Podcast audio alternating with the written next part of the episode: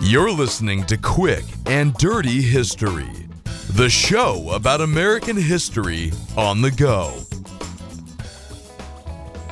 This episode of Quick and Dirty History is brought to you by Florida Man and the weird and wild adventures of the internet legend.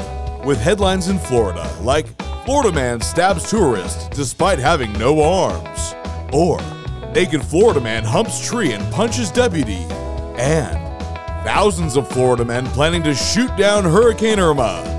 Florida Man, he's the hero we deserve, but not the one we need right now. Let's roll. The waters of the South were still murky with the blood of British soldiers, yet conflict was far from over in the region.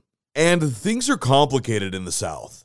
Questions over ownership of land and questions over ownership of human beings are at the forefront of everyone's mind.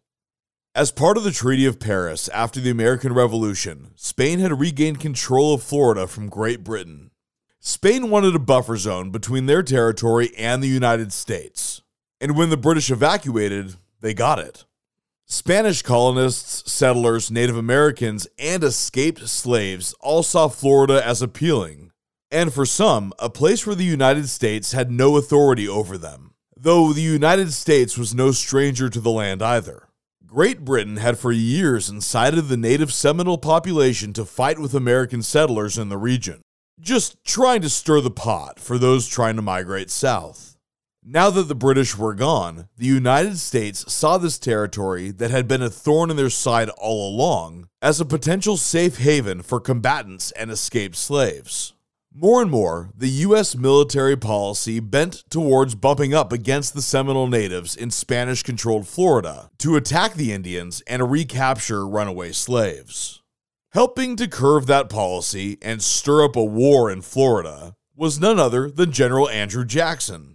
Even before he had made a name for himself at the Battle of New Orleans, Jackson had been on the radar fighting Native Americans in the Creek War, between 1813 and 1814, it was feared that a faction of the Creek Indian Nation called Red Sticks, in close cooperation with the Spanish, would begin a campaign against the United States.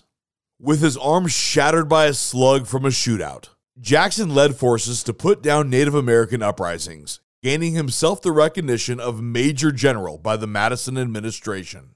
Then, of course, he gained major acclaim as the hero of New Orleans during the War of 1812. Now, Andrew Jackson, Old Hickory, set his sights on the Seminole natives in Florida. Jackson, while rough, was not dumb. He certainly saw past the skirmishes that would make up the Seminole Wars and kept his eye on the prize, the Florida Territory. Three conflicts in Florida would eventually lead to the opening of the Seminole Territory for wide exploration and settlement.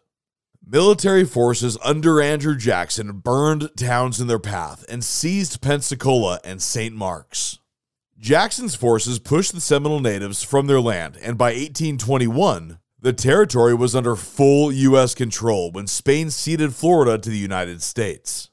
As soon as Florida was acquired by the United States, natives were encouraged to relocate, along with other southeastern tribes, to the Indian Territory west of the Mississippi River. You know it as modern day Oklahoma. Within a decade, the refusal of most Seminole natives to abandon their land or reservations, which had been designated in Florida, led to a much larger conflict. The Second Seminole War was much bloodier than the first, and killed well over 1,500 American military men, as well as countless natives.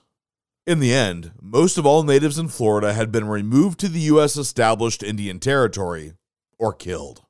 With the blood of Native Americans joining that of the British in the South, Andrew Jackson more than ever had on his mind what they should do about, as it was called, the Indian problem.